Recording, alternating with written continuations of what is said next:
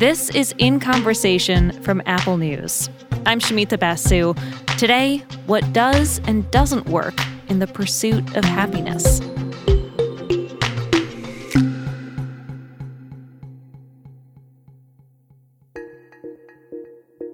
I consider myself a generally happy person, but these past two years have really tested me. The pandemic, serious health issues in my family, losing people that I loved. That's why earlier this year, I joined the millions of people who've signed up to take Yale's happiness course. It's an online class taught by Dr. Laurie Santos. I think we have this misconception that people are either happy or they're not. But the evidence really suggests that through your behaviors and your mindsets, there are lots of simple things you can do to feel better that we often don't even expect. Over the course of 10 weeks, you're assigned to do a bunch of practices that are aimed at boosting your mood and well being. One week, you're supposed to savor one experience every day. It could be a nice shower, it could be a cup of tea. The next week, you're supposed to perform seven acts of kindness. Another week, meditate for 10 minutes every day. Laurie's class has become so popular she now also hosts a podcast called The Happiness Lab, which covers many of the same topics as her course. When I invited Laurie to come on this show, I felt like I needed to admit something to her. I really enjoyed the course. I got several weeks into it, but I did not finish it. Things just got hard in my life, and I was really struggling to make time for my happiness. So I told myself I will come back to the course when I'm ready. I finally had the chance to complete a really crucial assignment just this past week while I was visiting family in India. Oh, Shumita, that's so beautiful. It's so beautiful. Thank you so much. I'll come back to that moment a little later. But first, I started my conversation with Laurie talking about how most of us want to be happier than we are now, but the stuff that we think will make us happier generally doesn't do it. Happiness and seeking happiness is hard, in part because we have some really crappy intuitions when it comes to the kinds of things that will make us happier. I think if you think, what could you do to feel happier? You know, our answer often involves changing our circumstances, right? Like, I need to get rich to be happy, or I need to, I'll be happy when, like, I'll be happy when I get that relationship or that new job or that new promotion.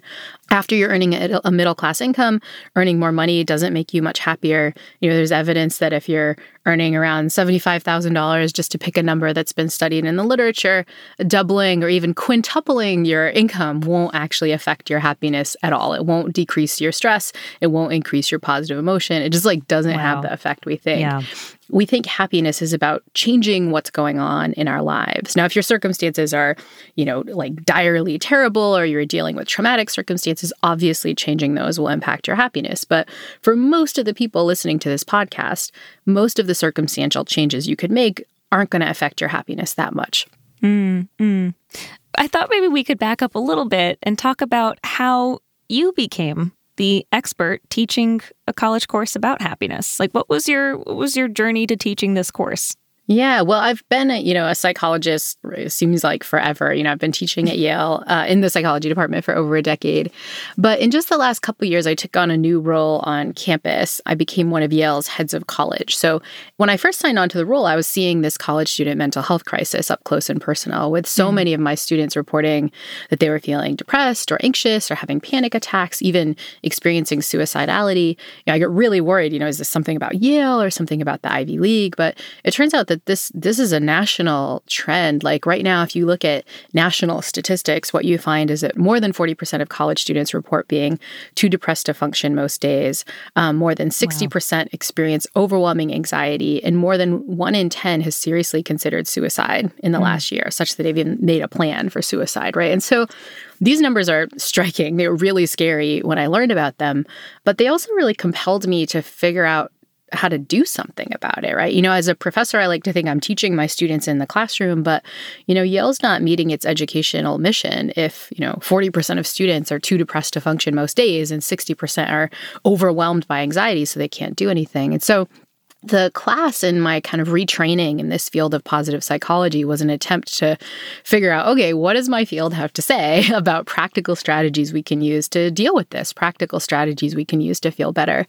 And as I did this deep dive into this work, I realized there are a surprising number of evidence based strategies that we can use. Um, what I didn't expect was just how viral the class would go. The first time I taught the class, which was in 2018, a quarter of the entire Yale student body enrolled in the class. So over a thousand students. We had wow. no classrooms on campus that could fit all these people, so we had to teach the class in a concert hall.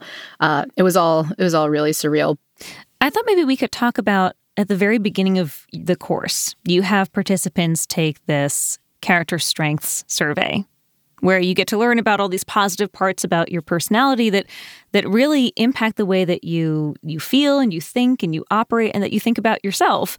I really enjoyed doing this exercise. It was very early on in the course and I just feel like it really sort of set the tempo for me on what to expect out of the rest of the course. Can you talk a little bit about why you asked people to take this survey, what you mean for them to take out of it? Yeah, so the survey you're talking about is a survey of people's character strengths. And character strengths are these just kind of universal values and good traits that we see across all kinds of cultures. People vary in them. So, you know, I don't know the list, there's like 24 total, but they'd be things like, you know, humor, a love of learning, bravery, you know, perseverance, um, you know, just just kind of like traits that you're like, oh yeah, if you did that, you'd kind of feel good. The reason the character strengths test is so important though is that what the goal of it is is to kind of give you a sense of which of those strengths really resonate with you the most. And the work of researchers like Marty Seligman and his colleagues has shown that people don't just have these character strengths, they have some that are particular to them. He calls them signature strengths. Mm-hmm. And what he finds is that when you're using your own signature strengths, like if you're really into humor and you're engaging in some, you know, practice or activity that allows you to experience humor, if you're really kind of brave and feel like that's important to you when you're doing things that feel courageous, you wind up feeling happier. And there's lots of evidence, for example, that people who execute their signature strengths at work wind up loving their job more. They're more likely to see their job as a calling. We forget that there are things that resonate with us that we can take action on that allow us to feel better.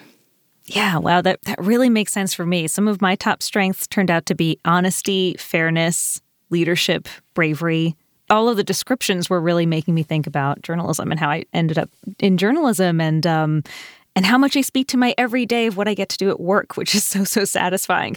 But I also kind of made an unspoken rule for myself through the course that I wasn't going to use any work related tasks to accomplish or use check marks as I went along because I was like, well, just because I'm doing those things at work doesn't mean I shouldn't be pursuing them outside of my work. Work can't be the source of all those happiness, character strengthening things that I'm looking for.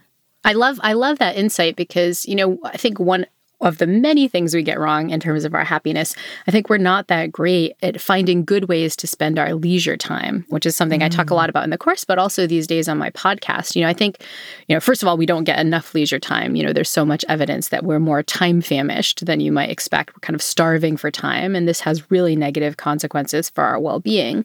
But when we finally do get some free time, I think in part because we're exhausted, we often pick activities that might feel maybe relaxing, is like the positive way to think about them. Like I plop down and, you know, watch some Netflix or something, but they're often not like engaging or mm-hmm. challenging or even fun, right? If you think back to like, you know, what's the most fun you've had recently? It probably wouldn't be like plop down watching TV or like scrolling through the internet. But when we have free time, we, we often spend a disproportionate amount of it doing that. And so I think one one reason I loved what you said about, you know, try to get these strengths in not at work, but in your leisure time is like we're wasting the good leisure time we have because we, there's like an opportunity cost that, you know, we're spending it on relaxing things, but we could be spending it on challenging things, things that really activate our strengths. And, and often we're not doing that. So I've I've gotten out my my workbook from the course, which is titled the Rewirement Workbook. I guess I was thinking about this as I was going through the course, and there's recommended activities, rewirements, right, for every week. Exercise, get enough sleep, meditate, keep a gratitude journal every day. I'm curious to know which of these actions are sort of universal, I guess, in terms of their proven happiness impact, and which of them might be more personal or individualized. I'm curious if you've ever heard someone say, you know, that didn't really do it for me. That week didn't seem like it affected my happiness. Yeah, like, well, with all interventions, you know, there's going to be some individual differences. Like, we are not like a uniform set of humans walking around the planet. Um, but the specific rewirements we've picked are ones that have been vetted pretty well cross culturally, right? Like, for example, take social connection. We know that pretty much anywhere you go in the world, people who are more socially connected, people who interact and, and intentionally spend time with their friends and family members, they wind up happier. Same thing with things like random acts of kindness. We know if you look cross culturally in every country that's been studied, what you find is there seems to be a pretty strong correlation between, for example, donating money to charity and overall scores on well being. We see this in Gallup polling and these big kind of worldwide well being measures. That said, there's still going to be individual differences. Um, Sonja Lyubomirsky, who's a, a very famous happiness expert who I talk with a lot on the podcast and also you know review her work in the class, you know, she's kind of just not that into gratitude, right? You know, which which is like just, you know, a mindset shift that we know has huge effects on happiness. She's like, I kind of find it hokey. So I focus on other things. And and that's okay. I mean, one of the goals of the class is to take an evidence-based approach. You should try it for yourself, you know, do the experiment on yourself, see what works, and you know, non-judgmentally, you know, know, use more of the stuff that seems to be going well for you. And that's yeah. fine if not all of the practices work. Are there any of these practices that you yourself found really hard to make part of a regular practice? Oh, so many of them. I mean, I think my natural inclination is not necessarily to be happy as a human. I think my DNA is like pushes me really? towards all kind. Oh, so many bad strategies. Yeah, people often like, you know, that I'm honest in my podcast about how bad my intuitions are. And I'm like, well, I have to be honest because like my intuitions are like super bad, you know, both in terms of what I prioritize, in terms of how I spend my time, both in terms of the stuff I'm motivated towards, the natural thinking patterns I fall into. I've had to work really hard to engage self compassion um, rather than beat myself up like some mean drill sergeant, you know. So I, I, think I think one of the reasons I'm a good ambassador for this stuff is I struggle with all of these things, like mm-hmm. maybe mm-hmm. Maybe more than most people. So yeah, I mean, I think that, you know, for me, one of the things that's been most critical for my own happiness, but I find really hard, is remembering the importance of these lessons about time famine. And so mm. I've been really trying to be very careful about taking my own advice to say no to things, um, to make sure I have time for leisure, to, to mindfully notice is this too much? Um, you know, even in the next year, I'm actually planning to take some time off from my duties at Yale and my duties as a head of college just to kind of have a little bit of a break, you know, address, you know, some creeping burnout that I've noticed and take some time off. And I definitely wouldn't have done that, you know, two years ago before I was teaching some of mm. these things. Yeah, I mean, I'll tell you, and I'll just be very honest with you. I started taking the course this year. It's probably around January. And I really enjoyed it. I have to say, my mom sent this to me a couple of years ago. Hey, you should enroll in this Coursera Yale course on happiness.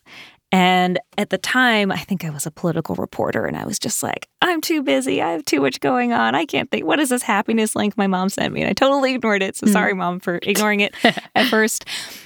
But I eventually did come around to it. And then, frankly, life just threw me some hard stuff. And I just didn't have the willpower or the motivation to pursue my own happiness and really focus some time on it. So, What's your advice for people who feel like they're not able to prioritize their happiness at the moment? Well, I think, you know, there's two pieces of advice there, right? I mean, you know, building off your story, you know, maybe it was right to hit pause on my class and come back to it when you felt a little bit more open. That doesn't mean not to prioritize any aspects of your well being, but it might be that that, you know, might not be the way to do it. Um, the other thing that I think that your story brings up is this idea that there are lots of different ways to prioritize our well being, right? Engage self compassion, right? Like, what advice would you give if you were a really good friend? who had that same set of constraints. You probably wouldn't tell your friend like, "Well, you know, get it together and finish that Yale class because what a loser you are. You like like you tell your friend like, no, do something nice, but like don't kill yourself over it. Like figure out what fits. Like it's okay. That kind of attitude is is self-kindness that's engaging self-compassion and, and we need to kind of we do that so naturally for our friends but we need to apply that sort of attitude to ourselves the week when i fell off the bandwagon was a hard assignment write a letter of gratitude to someone and deliver it in person I knew who I wanted to write my letter to. I wanted to write to Mona and Nona, my aunts in Delhi. I call them my aunts, my buas, even though technically they aren't family. Hello. Hello. Hi. The short version is their family lived next door to my dad's family. The kids all grew up together and the parents were friends. But in time, their parents died. My dad and his brothers left India. And who was left? My grandmother and these girls from next door, Mona and Nona. For decades, they've been a huge part of my grandmother's life. They really are some of the loveliest, happiest people that I know. Oh my, oh my god, you have a mango drawer!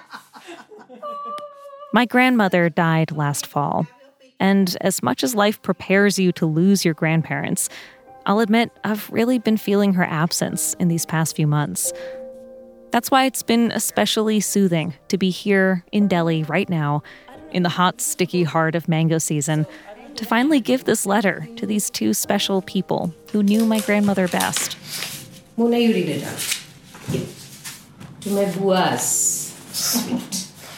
I've been taking this really interesting online course, one that millions of people have enrolled in all over the world.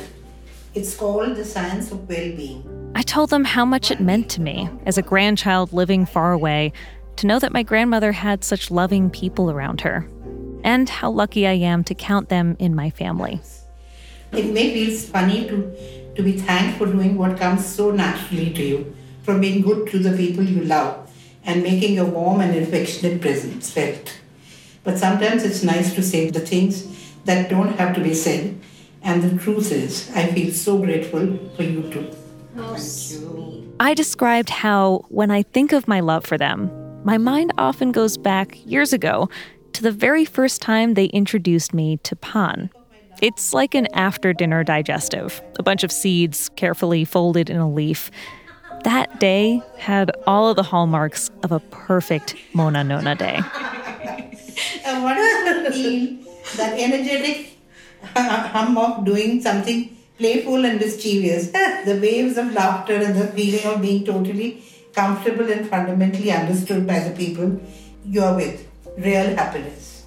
Gosh, I love you too, truly and deeply. Thank you for being exactly who you are. A big, big hug and kiss, Shweta. Oh, Shweta, that's God, so, Shweta beautiful. so beautiful. It's so, it beautiful. so beautiful. Thank you so much. Mm, thank you so much. You really, really love me. I love you so much too. Both of you. This exercise of not only writing a letter of gratitude, but then delivering it in person, it was even more cathartic than I expected. It unearthed these kind, appreciative thoughts that I'd been meaning to express, but I just hadn't formalized. And Laurie told me this is something that she hears often from her students, that the exercises really do stick with them.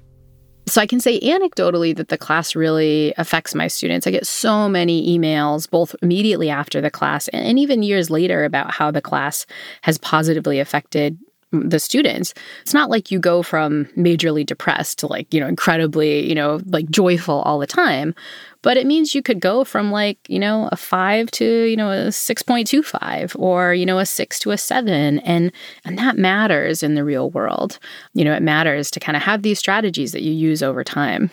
How do you test a person's happiness level at any given point?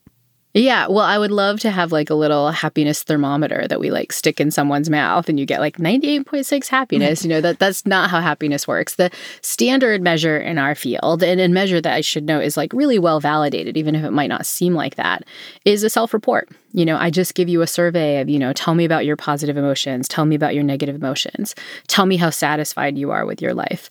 And again, while this might seem like a, you know, a silly internet quiz, you know, can feel like, tell me all the things about being a Leo, you know, astrological sign or something. They're not, right? I mean, these are well validated self report measures that we have tons of psychometrics to show that the answers that you give on this would be, you know, correlated with if I were to pull, you know, your social media feed or the text from your journals and do like a machine learning analysis of the positive emotional words you use, or if I did detailed interviews with your friends and family members, these kinds of answers would match. And so we know these self report surveys are, are tapping into some real metric. Hmm. Um, but again, I, you know, if there's any listeners out there in tech like who want to make the happiness thermometer, I would definitely pay a lot of money for that. It'd be great I to would invest one. in that. Yeah. Laurie's class at Yale is designed for young, college aged people. But she says these practices are not age specific. Happiness is something that we can work at achieving at any age, which is something that she sees in the online version of this course. We get lots of learners who are in their 70s and 80s. I just recently got a handwritten letter from a learner in her 90s who is taking the class. Oh, and oh, nice. what I found surprising is like, yeah, some of the examples are geared towards college students or younger individuals, but but what we find is that a lot of people from many, many ages are taking the insights and applying them in their own lives. You know, one of the things we know about happiness and aging is that, at least historically, happiness tends to have an inverted U function. So you're happiest when you're young and in your 20s, then you kind of go into the real world, your happiness sort of dips into middle age. And then, you know, just around the time your kids, you know, leave home, you know, around the time of retirement, happiness starts to sweep back up again. So you get to mm-hmm. the other mm. side of that inverted U mm-hmm. um, with, you know, something we don't expect which is more aged individuals tend to be happier. That's the scope of happiness we see across different ages. But the reason that middle age tends to be a less happy place is that all these strategies we've talked about are the kinds of things that go away in middle age. You know, we're not prioritizing our friendships and our social connections. We're not taking time to be time affluent. We're often much busier.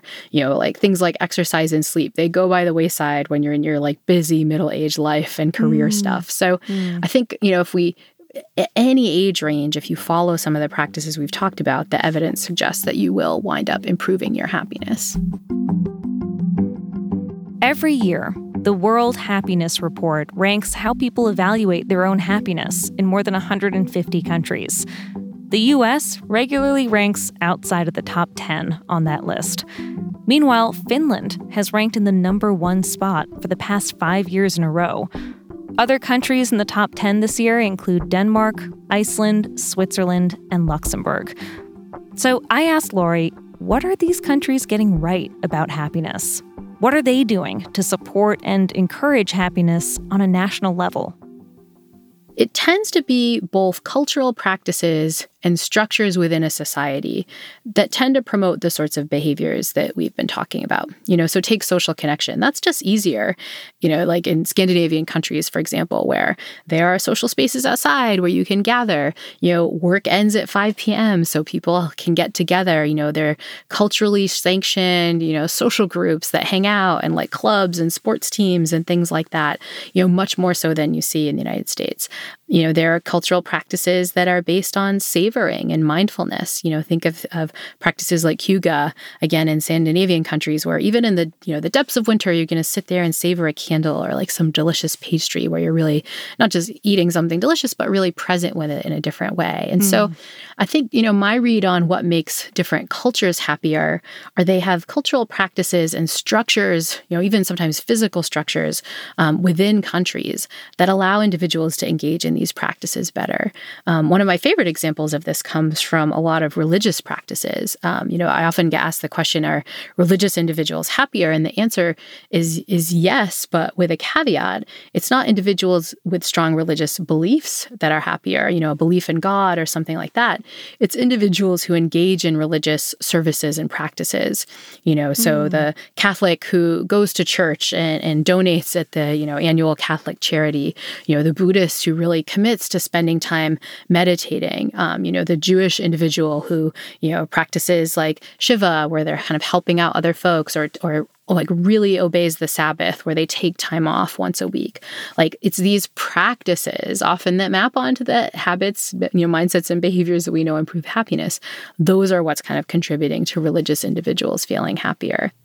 So, whenever I see America ranking so low on these kinds of happiness lists, it just makes me wonder like what are Americans doing wrong? What are we getting wrong when we think about happiness?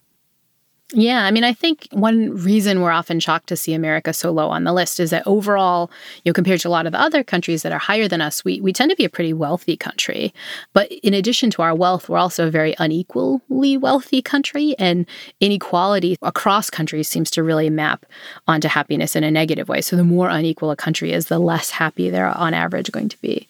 But I think if you think about how much the United States culturally prioritizes some of the things we've been talking about, like not so much. You know, exercise relative to a country that's, you know, biking like Scandinavia, like not so much. You know, social connection, right? These kinds of practices where these things matter a lot. I think in more rural communities, these things are more prioritized than they often are in big cities. You know, time off, right? Americans are notorious for not taking their vacations. Again, relative to others similarly wealthy countries, Americans yeah. like leave vacation hours on the table that they simply just don't take. And so I think culturally, the United States is often prioritizing a lot of, from the evidence based perspective, we would say, is the wrong kind of stuff to feel happier. We're really consumerist society. We like to buy stuff, and buying stuff just doesn't increase happiness in the way that we expect. So, how can we force or encourage some kind of culture shift in America? I think that's really the big question, right? We're in this country, we're in this culture, we're swimming in it. It's making certain demands of us. And as much as we can cultivate our own good practices as individuals, what can we be doing or encouraging on a societal level? Yeah, well, I think we all wind up controlling a lot more of like simple local cultures than we think. You know, many people are involved in work organizations or church organizations or friend groups or family structures, right? Like, what can you do in those tinier structural units to embody some of these practices. You know, maybe you need to bring back, you know, saying gratitude before a meal in your family or making sure phones get put away so people are present or, you know, forced social time. I think, you know, one thing that the pandemic and having the kids at home taught us, you know, there are like often challenging things about that, but a lot of families will self-report like, wow, we had more family time and that actually felt good, right? Yeah, you know, I want to yeah. keep going with that, right? So I think in these local structural units, we can sort of make some of these direct changes. You know, that's easier than, you know, doing that at the countrywide level. But all of us are voting and we could vote for practices that allow us to engage in these things, you know, public parks and social spaces, you know, reductions on the amount of time that people are working. In the UK right now, they're really trying out with more seriousness a four day work week. Um, as we speak, this is kind of getting put into action. You know, what yeah, would that look right. like, you know, in the United States? Um, and, you know, taking seriously that, you know, everybody has the privilege to kind of engage with this stuff. You know, the inequality we experience in the US is often thought about in terms of inequality in wealth and income, which obviously is a big issue. But there's lots of evidence from people like Ashley Whillans that inequalities in wealth wind up also being strong inequalities in terms of people's time famine, that low income individuals tend to be really time famished. And in her hands, some of the evidence suggests that it's really the time famine that's doing a real hit on the well being of low income individuals, maybe even more so than the wealth famine, right? So finding ways to get people a little bit more time and to build that into our societal structures, I think could have a huge effect on people's overall well being. Laurie, thank you so much for this conversation. I really enjoyed it. No, this was super fun. Thank you so much for having me on the show. And thanks to my buas in Delhi for the mangoes and for everything else. Ah, oh, nothing like a little cry before dinner. Yeah. Why not? Just a little, a good little cry. I've shared a few pictures of my trip to India to see Mona and Nona on Twitter. You can follow me at Shubasu, that's at S H U B A S U. And check out Laurie Santos's podcast, The Happiness Lab, on Apple Podcasts. You can find a link to that on our show notes page.